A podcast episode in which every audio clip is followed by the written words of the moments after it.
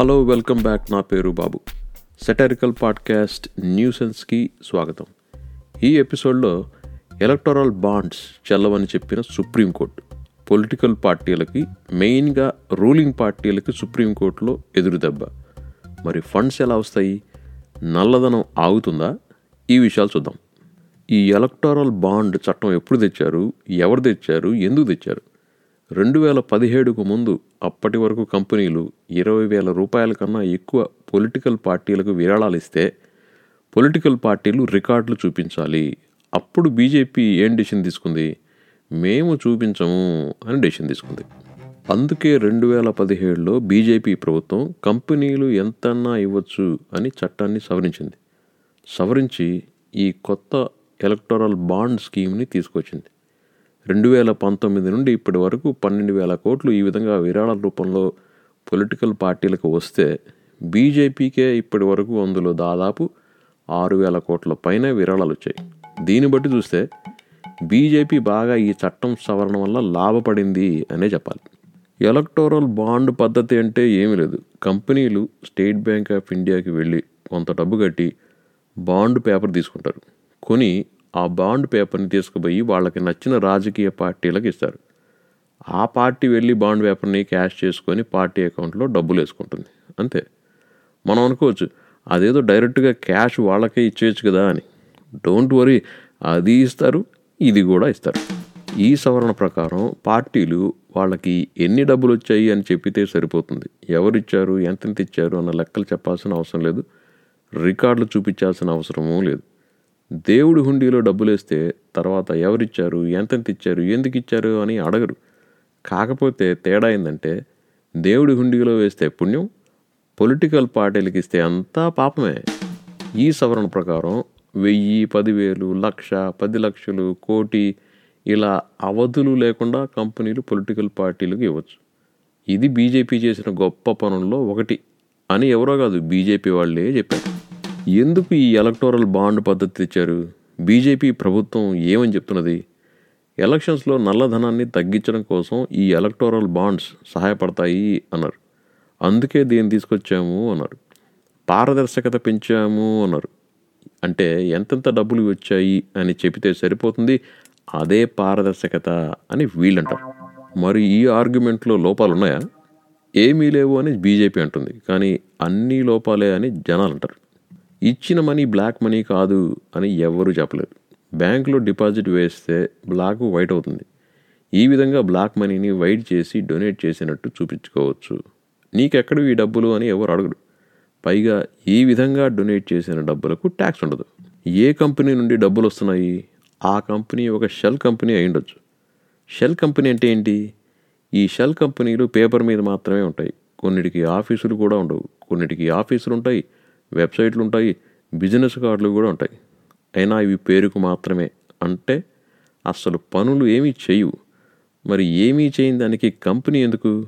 అక్కడికే వస్తున్నాను. ఈ కంపెనీలు బ్లాక్ మనీని వైట్ మనీగా మార్చడం కోసం సహాయపడతాయి. ఎలా? ఒకడు ఉంటాడు. వాడికి ఫుల్గా బ్లాక్ మనీ ఉంటుంది. ఈ బ్లాక్ మనీ ఎలా వస్తుంది అనేది కూడా చూడడం తర్వాత. ఈ బ్లాక్ మనీ ఉన్నోడికి ఈ షెల్ కంపెనీ ఒక ఇన్వాయిస్ ఇస్తుంది. ఇన్వాయిస్ అంటే చేసిన పనికి డబ్బులు కట్టమని చెప్పే బిల్లు. నిజానికి ఈ షెల్ కంపెనీ ఏమీ పని చేయదని చెప్పుకున్నాం ఇందాక.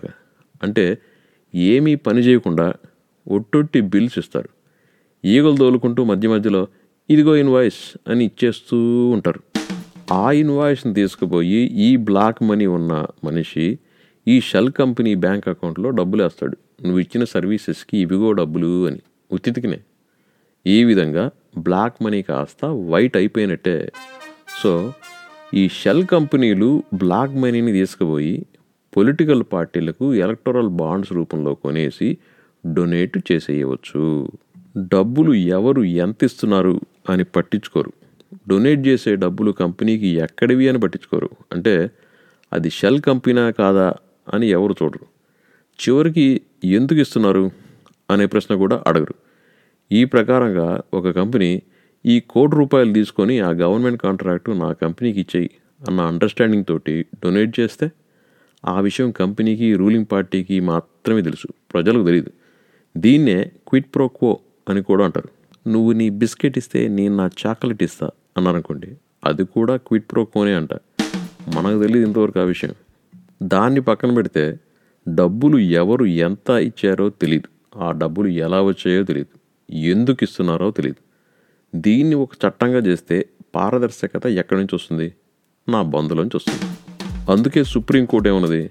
ఇవే ప్రశ్నలు అడిగింది. డబ్బులు ఎవరు ఎంత ఎందుకు ఇస్తున్నారు అనే విషయాలు తెలుసుకునే హక్కు ప్రజలకుంది కాబట్టి షేర్ చేయాలి అన్న సూచనలు లేవు కాబట్టి ఈ ఎలక్టోరల్ బాండ్స్ అనేవి చెల్లవు అని తేల్చి చెప్పేసింది. లేనోడికి అన్నదానం చేస్తే ఒక రకం. ఉన్నోడిని పిలిచి అన్నదానం చేస్తే సోపు రాస్తున్నారు అని అర్థం. అంతేకాకుండా సుప్రీంకోర్టు ఇంకేం చెప్పింది? అంతకుముందు కంపెనీలు వాళ్ళ ప్రాఫిట్స్లో maximum seven point five percent కన్నా ఎక్కువ పొలిటికల్ పార్టీలకు ఇవ్వకూడదు అన్న రూల్ని మళ్ళీ తీసుకొచ్చేసింది. ఇంకేముంది? పార్టీలకు చితికిపోయింది. ఇప్పటి వరకు రెండు వేల పంతొమ్మిది నుండి ఎవరెవరు ఏ ఏ పొలిటికల్ పార్టీలకు ఎంతెంత ఇచ్చారు అన్న లెక్కలు బయట పెట్టాల్సిందే అని సుప్రీంకోర్టు ఎస్బీఐకి చెప్పేసింది. దీంతో పార్టీలకు చినిగి చాటయ్యింది ఈ సుప్రీంకోర్టు తీర్పుతోటి ప్రజాస్వామ్యవాదులు ఎయ్ ఎయ్ ఎయ్ ఎయ్ అని పండగ చేసుకున్నారు. కాకపోతే ఈ లెవెల్లో కాకపోయినా రాజకీయ పార్టీలు కూడా పండగ చేసుకున్నాయి. అందరికీ ఆశ్చర్యం. ఎందుకు? రహదారిని మూసేశారు కానీ దొంగదారుల్లో డబ్బులు సేకరించడం అనే దాన్ని ఎవరు మూసేయలేరు కాబట్టి. ఎలక్టోరల్ బాండ్స్ రూపంలో వచ్చే డబ్బు ఒక వంతు మాత్రమే. మిగిలిన మార్గాల్లో వచ్చే డబ్బు ఇంకో వంతు.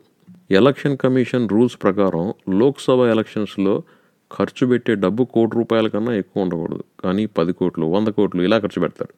అదేవిధంగా అసెంబ్లీ ఎన్నికల్లో ఇరవై లక్షల నుంచి నలభై లక్షల వరకు ఖర్చు చేయొచ్చు రాష్ట్రాన్ని బట్టి.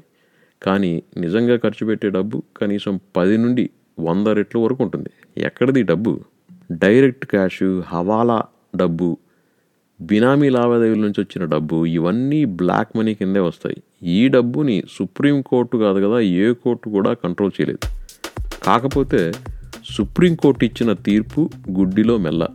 అసలు ఏమీ లేని దానికన్నా ఏదో ఒకటి ఉండడం మిన్న.